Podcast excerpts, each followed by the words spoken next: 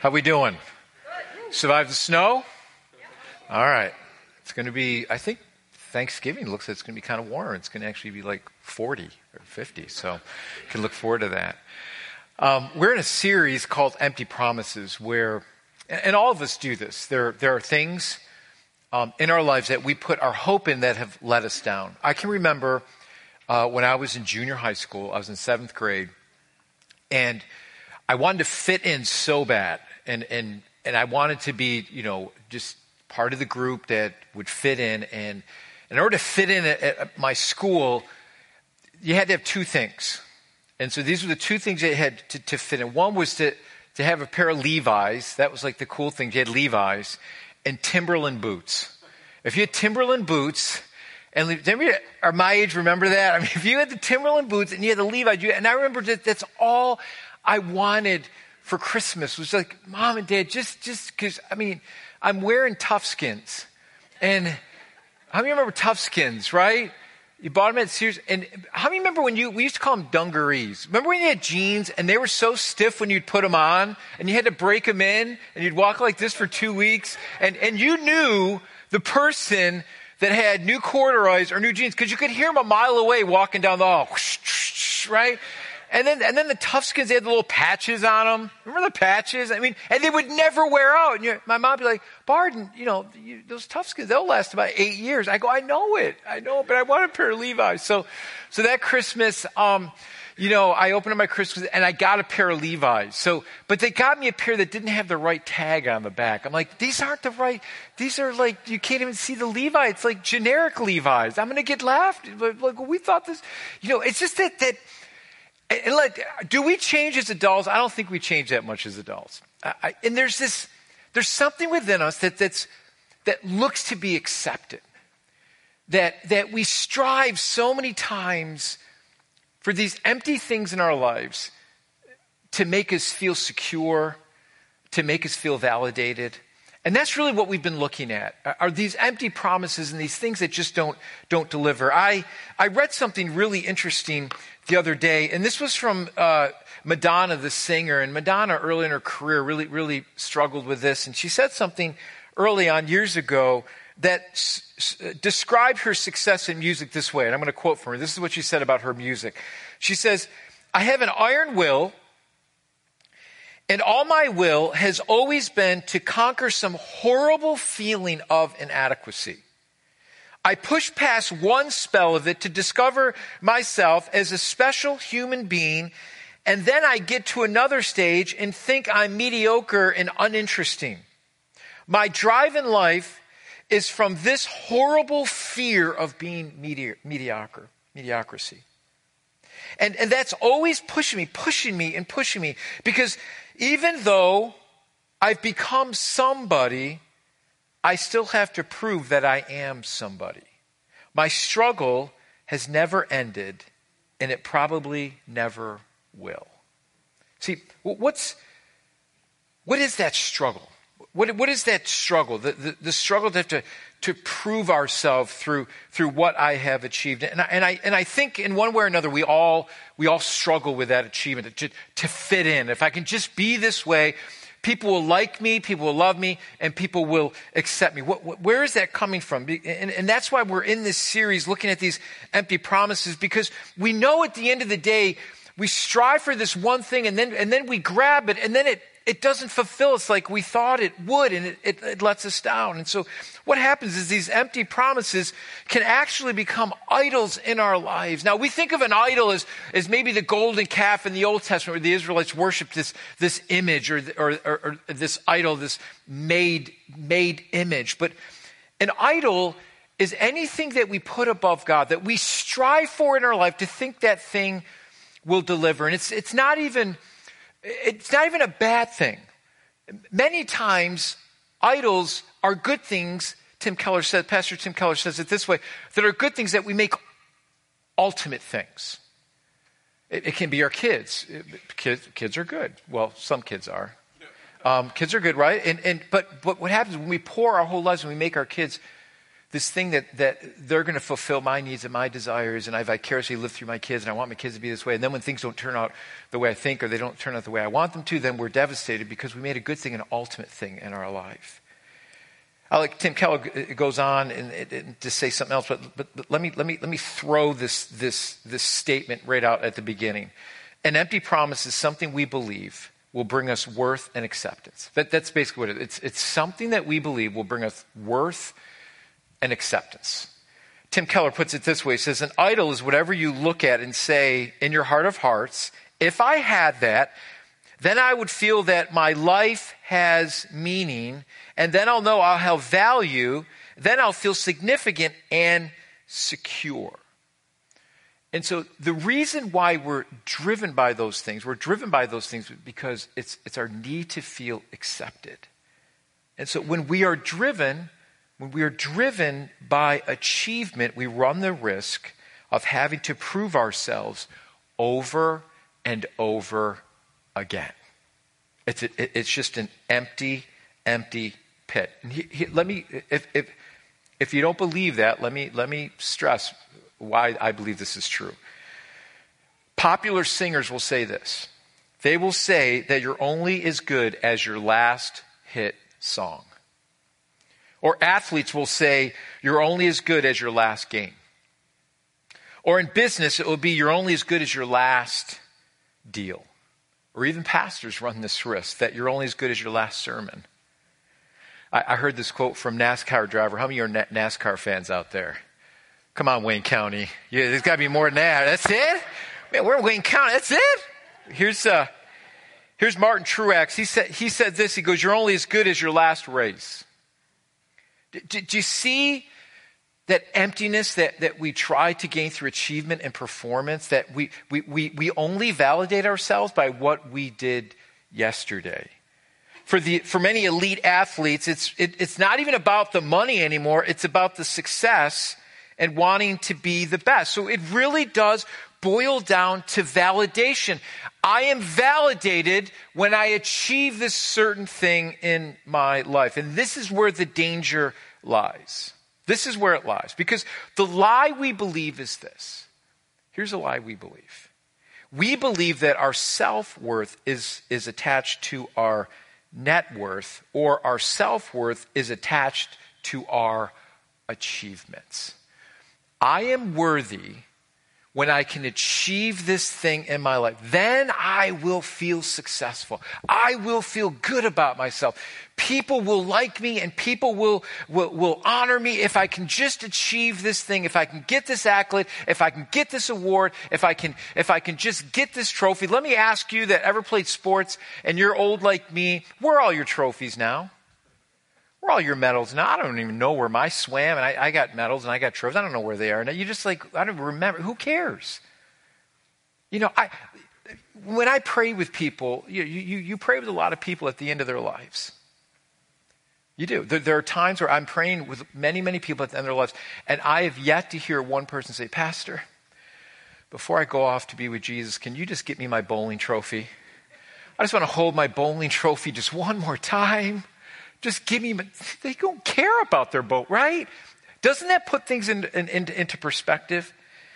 And so when, when, we try to gain worth through external things, it, it's like, it's like, it's like trying to fill a water jug with holes in it. It just, it, it will never be filled. In fact, there was a man that, that, that we know that lived in the Old Testament. His name, his name was King Solomon.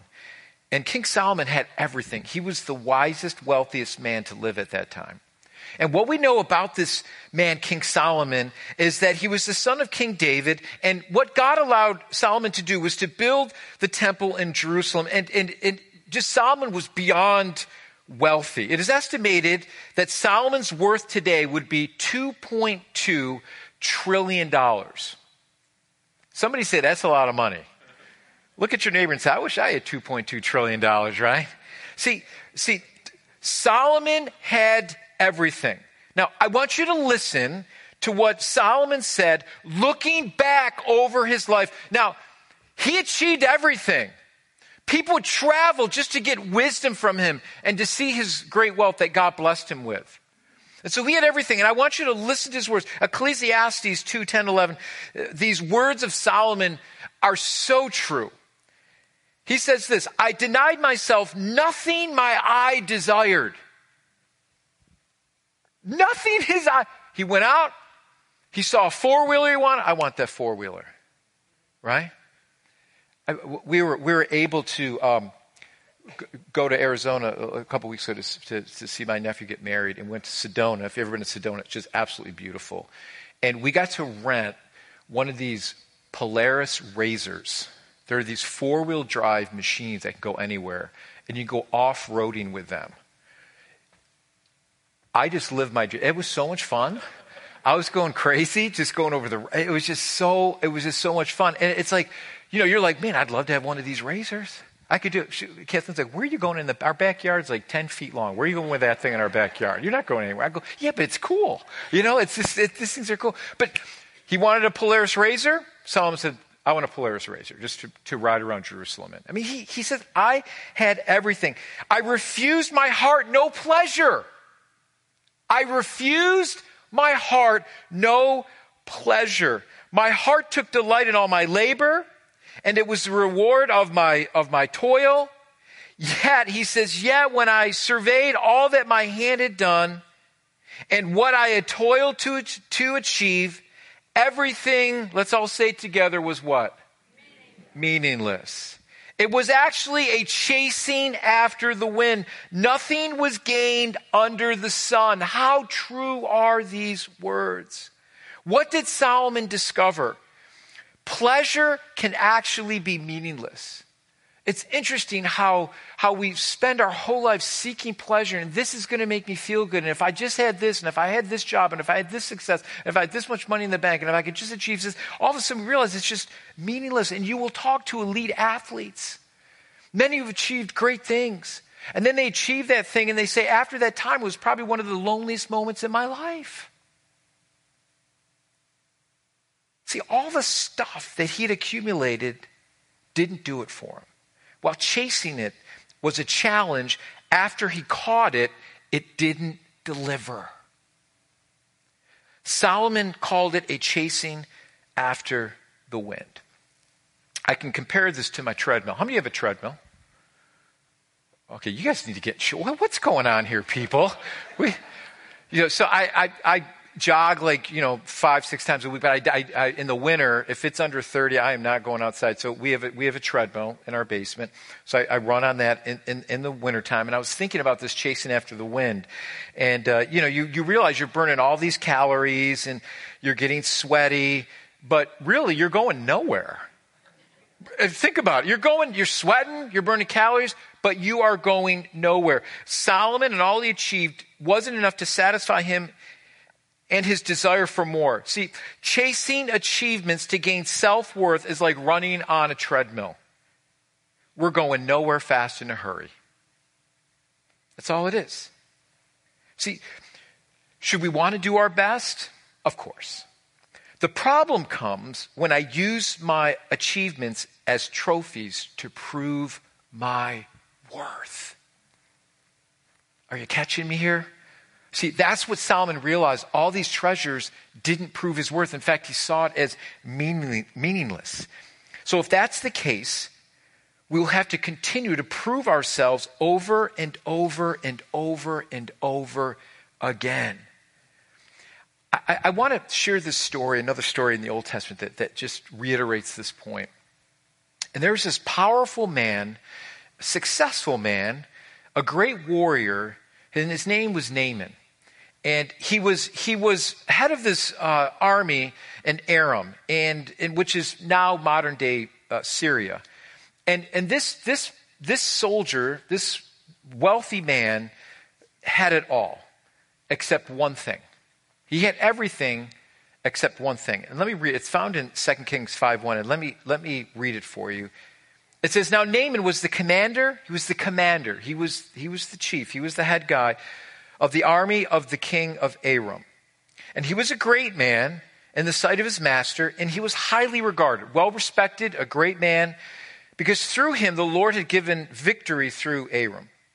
And he was a, a valiant soldier but one thing he had leprosy. Now, I never like the word but at the end of a sentence. Always gets me, right? You'll hear something like, uh, I have great news for you, but. Or, your car is ready, but it's going to cost another thousand dollars. You know, you hear, like, no, don't say but. Don't, don't say my car is ready. Just say your car is ready and it's what I quoted you. Right? You know, we hear things like, you know, your test results came back, but it's not good news. See, what we see in Naaman, we see, we see all these accomplishments, all these things that he had done. But the author said, but he had leprosy. And in so many words, he was basically a dead man walking. And so this disease was so crippling and so painful, ultimately ending in death. There just wasn't, there wasn't a cure for it. And, and, and so Naaman was going to die. Here's a successful man. He had everything, a valiant warrior, but he's going to die because he has leprosy. Now, on the outside, on the outside, Naaman had everything. But on the inside, he was literally wasting away. And so the interesting thing about this story is Naaman's wife had a servant girl from Israel. And, and the, what this servant girl did is she told him about a prophet in Israel named Elisha who could actually heal him by the power of God. Well, he's got nothing to lose here. And so, so Naaman goes to Israel to, to meet with the king of Israel at the time. And what he does is he takes a lot of money and a letter of recommendation from his king. So he goes from one country to the next. He takes all this money. He takes his status. He says, I'm a valiant warrior. I have a lot of money. Let me just bypass Elijah and just go to the head honcho. Let me just go to the king of Israel and let me just, you know, how you doing? Right? I got a lot of money. I got a recommendation from my king to, to you, the king of Israel. Let's get this deal done. I need healing. You can take care of it for me. So, can, can, can you move? Can you do some things for me? And uh, give me a recommendation so that this healing can come to me. Now, here's the problem he's bypassing Elijah altogether and thinking that the king of Israel could command the prophet to do his bidding. And boy, was Naaman misguided. Naaman didn't realize that only God could heal him.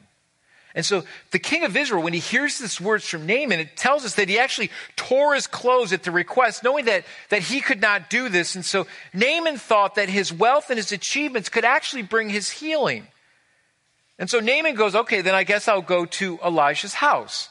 And so he goes to Elijah's house. And let's pick it up in the story here in 2 Kings chapter 5. So here's what it says. It says Elijah sent a messenger to him. So what Elijah Elijah doesn't even meet him. Elijah sends a messenger to him, and this is what the messenger says to Naaman Go wash yourself seven times in the Jordan, and your flesh will be restored, and you will be cleansed. That's it. No pomp and circumstance. Elijah didn't even pray over him. There was no religious thing that, that was part of this.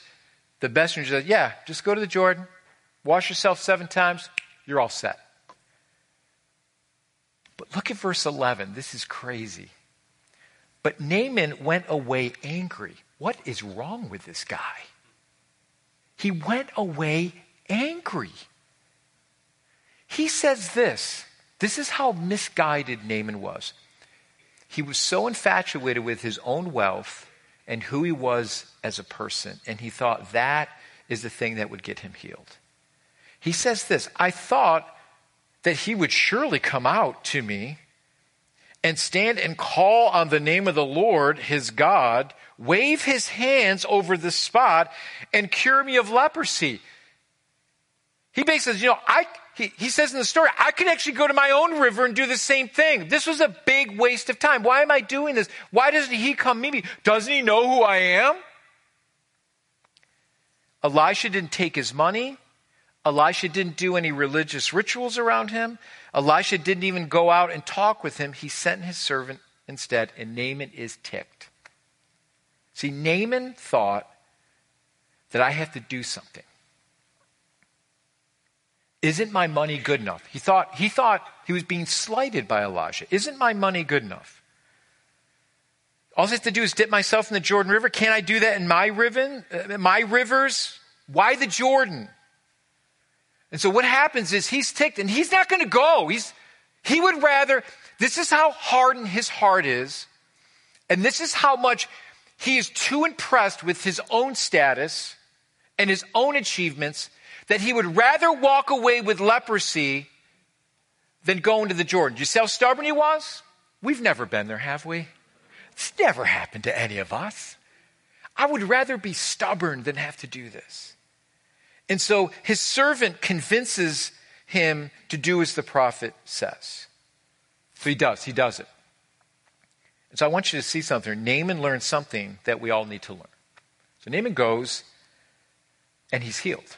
But Naaman learned something we all need to learn that God's grace is not achieved by our works. See, the only thing that could heal Naaman was God's grace. Did, Na- did Naaman earn it or merit his healing? No. He was kind of a jerk. You ever meet a jerk? You ever meet somebody that's just jerky and you're just like, they don't deserve God's grace? Like, God, bring fire and hailstone down on this person right now, right? If we're not praying, God, just touch them. Lord, change their heart. I know they're just bitter and they're hurting. We never look that far. We just say, you know, they're a jerk. Lord, send your lightning down now. So, so what Naaman does at this point is he comes to the place of helplessness. His money, his achievement, his status could do nothing to bring his healing. Only God's grace could. So, what Naaman does, he goes to the Jordan and he's healed. But more than this, his heart is changed. And what the story tells us, he begins to worship the only true God of Israel. The only true God.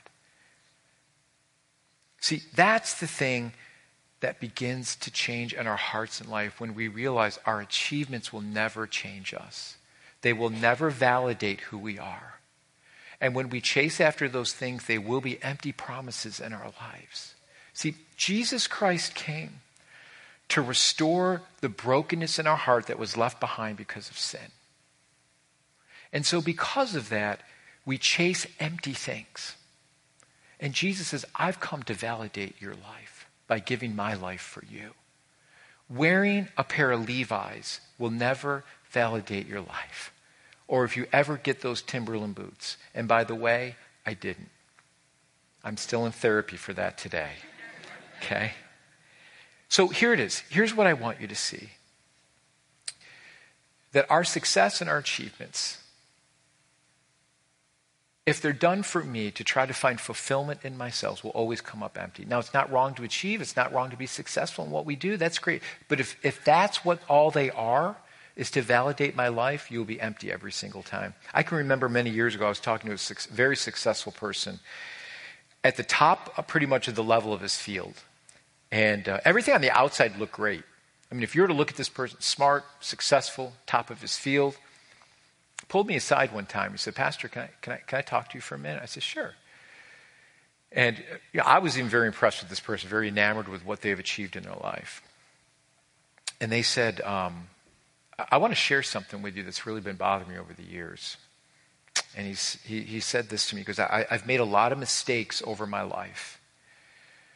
And it was the biggest mistake I've made is I put so much effort and so much time in, in, in trying to, to, to, achieve this certain thing in, in my field that um, it's created a huge rift between me and my sons.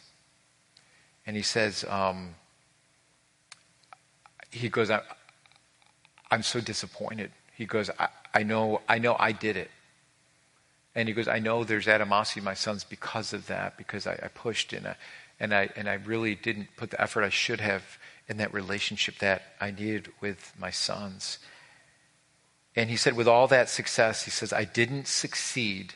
Listen, he goes, with all that success, I didn't succeed in the most important part of my life, and that was my family. See, this was very humbling to him to admit to me, and, and, and we prayed, and, and he did. He did start working on that relationship with his sons. Praise God. But but we want this thing. We realize at the end of our life that we've achieved these things, but then we look and we see, oh, these are the things in my life that I'm missing that I, I, have missed because I bought the lie of achievement and success to validate my life.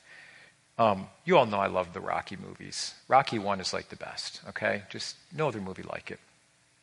I love the part in Rocky where Adrian asks Rocky, why does it mean so much for you to go the distance? He, did, he, didn't, he didn't want to beat Apollo. He just wanted to go the 15 rounds. He goes, if I can just go the 15 rounds. It wasn't even about winning. He goes, he just wanted to go to the 15 rounds. He goes, he goes, I just want to go the distance with the champ. And she goes, why, why? And he says this. Rocky says, then I'll know that I'm not a bum. I don't know if any of you ever watched the movie Chariots of Fire. Uh, it's a movie that's based on the 1924 Olympic Games. And you have two main characters. If you've ever watched the movie, understand the story. You have Eric Liddell, who is from England, just world renowned 100 meter dash runner. And then he's got his counterpart, um, Harold Abrams, who are both running it, and they're in a huge competition with each other. And if you've seen the movie Chariots of Fire, I'd recommend you watch. It's a great, great, great movie. Eric Liddell eventually was a missionary in China, actually died there. Um, and you've got these two main characters, and they're, and they're competing to win the 100 meters. And ha- Harold Abrams says this on his race. You see this juxtapose the two lives and how they see this race. It's amazing. Harold Abrams, Abrahams looks at the race and he says this I will raise my eyes and look down that corridor, four feet wide, with 10 lonely seconds to justify my whole existence. And then you, you juxtapose that to, to Eric Liddell, and he says this. He, he was ha- having a conversation with his sister Jenny, and, and she was really wanting him to go on the mission field and forget the Olympic, who cares? But he goes, he goes No, I need to do this. I, I want to go on the mission field, but I, I need to do this. I need to run this race. And here's his perspective. He says, I believe God made me for a purpose. But he also made me fast. He says, and when I run, I feel his pleasure. Do you see the difference there? Do you see the difference? So let me just finish with this. And then we're going to party with those getting baptized. So I hope you stay and celebrate with us those getting baptized. Let, let me wrap this up. How do we break the chain of trying to prove ourselves through our achievements? Because we, I don't care how old you are, whether it's trying to get a pair of Levi's when you're seventh grade, or, or you're trying to, or you're trying to prove everybody by what car you drive, or whatever your status, whatever it is, your job, whatever, so people think they're impressed with you. How do, how do we break the chain of trying to prove ourselves through achievements? I, I, I like what, let, let me quote Tim Keller again here. I love what he says. He says, we need to stop coming to God and saying this. Look at what I've done. Look at my trophies, or look at all that I've been through, or all that I've suffered. God simply wants us to look at Him and confess, You're all I need. See, Naaman, this is what, this is what God says to Naaman Naaman, I don't need your money, I don't need your recommendations. I'm going to heal you by my grace alone. See, God doesn't expect us to go and get the broom from the wicked witch of the West in order to win his acceptance. Somebody say amen. See, intrinsically, when all, in all of us, we're trying to prove ourselves by our achievements. And when you look at the gospel message, it's completely the polar opposite. God says, I'm not looking for your achievements in order for you to accept me. I've already accomplished all that for you through my son on the cross. It's through Jesus' works and everything he achieved for us that we are now accepted, not based on my performance or whether or not I, I win the 100 meters in the 1924 Olympic Games or I achieve all these things.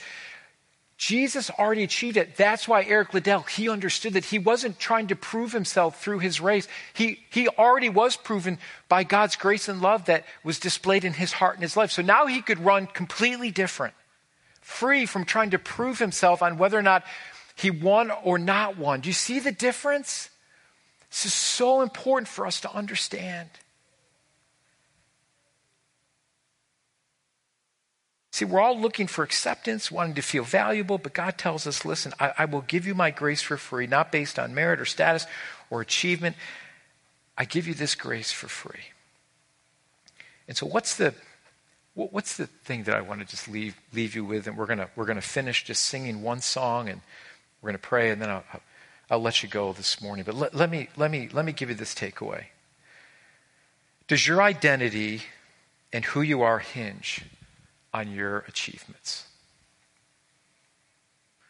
Are, are, when you're up at night and you're, you got your head and you're, you're, you can't sleep and your head is on that pillow, are you thinking about, man, if only I had this, if only I was accepted, if only I had more of this? I mean, uh, are you trying to validate your existence by what you have or what you achieved?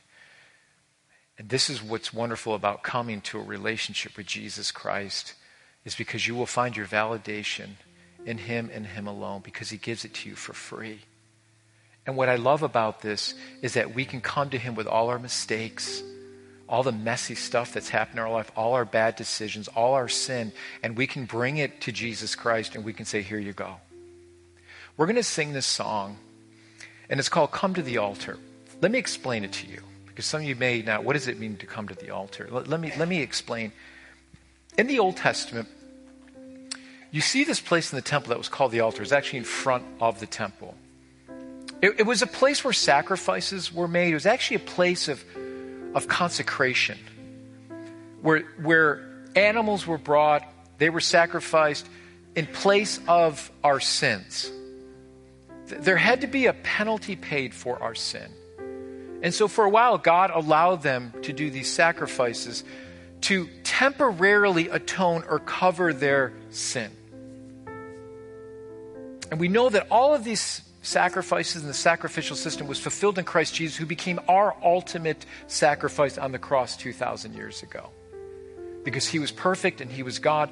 So literally, Jesus was our substitute.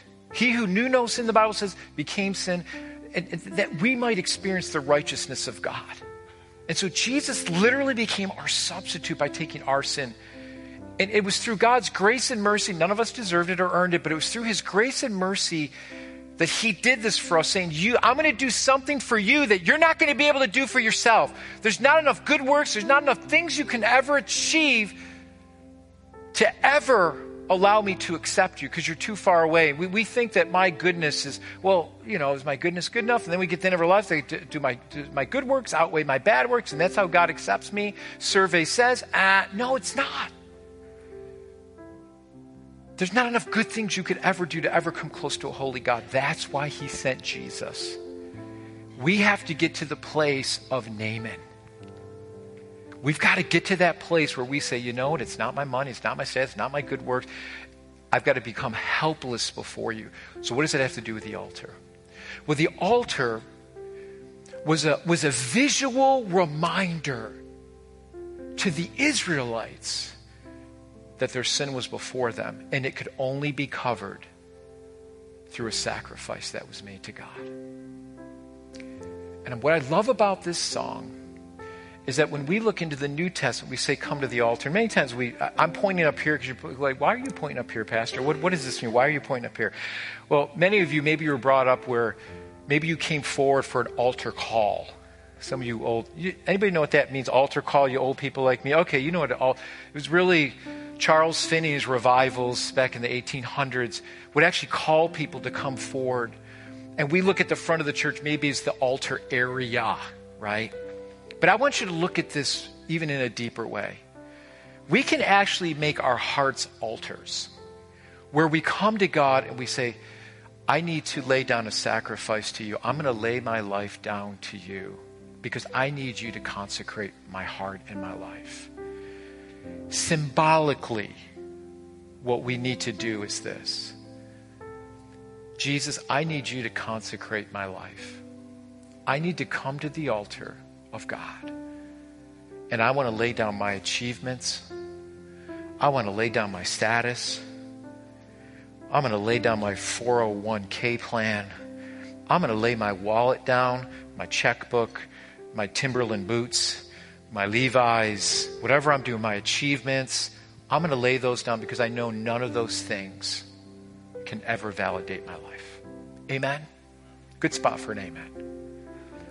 We need to come to the altar and say, God, I lay my life down anew and afresh. And so as we sing this song, what I want you to do is I want you, the words are beautiful, beautiful words. I want you to sing that as a prayer to God this morning.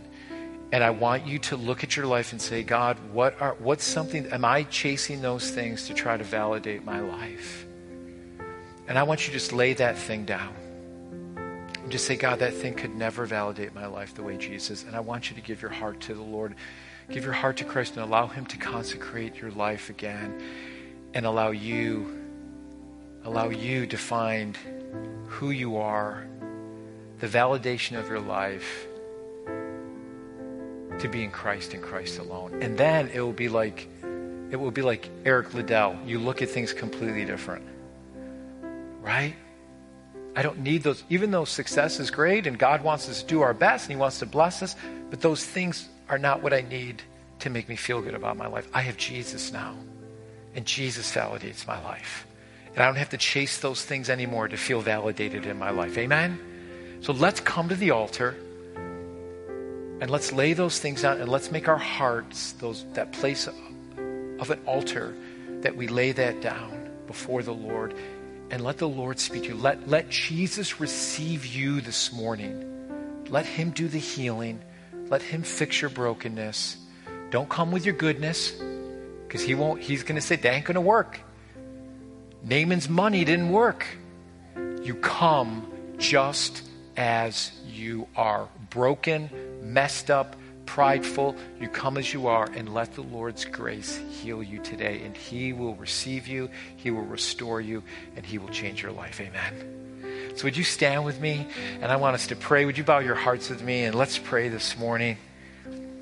Father God, as we just come to you this morning, as we just jump into this song, Lord, I pray for any person here who just feels in their life right now, they feel down they feel like life has let them down. Maybe they, they didn't achieve things that they thought they could achieve, or maybe they're chasing things that just are not satisfying them. And Lord, I just pray that we would come to you, that we would make an altar in our heart today, and, and that you would consecrate us, that we would lay those things down, and that we would just come as we are with all our brokenness, with all the messy things in our hearts, and we would just come to you today. And Jesus, we want you to receive us. We want you to validate us. You came to lead us back home again to a right relationship with God the Father, and we now realize that these things in this world can never ultimately satisfy us. Thank you. Thank you for blessing us with things. But those things should never be ultimate things. Those things can never validate our lives.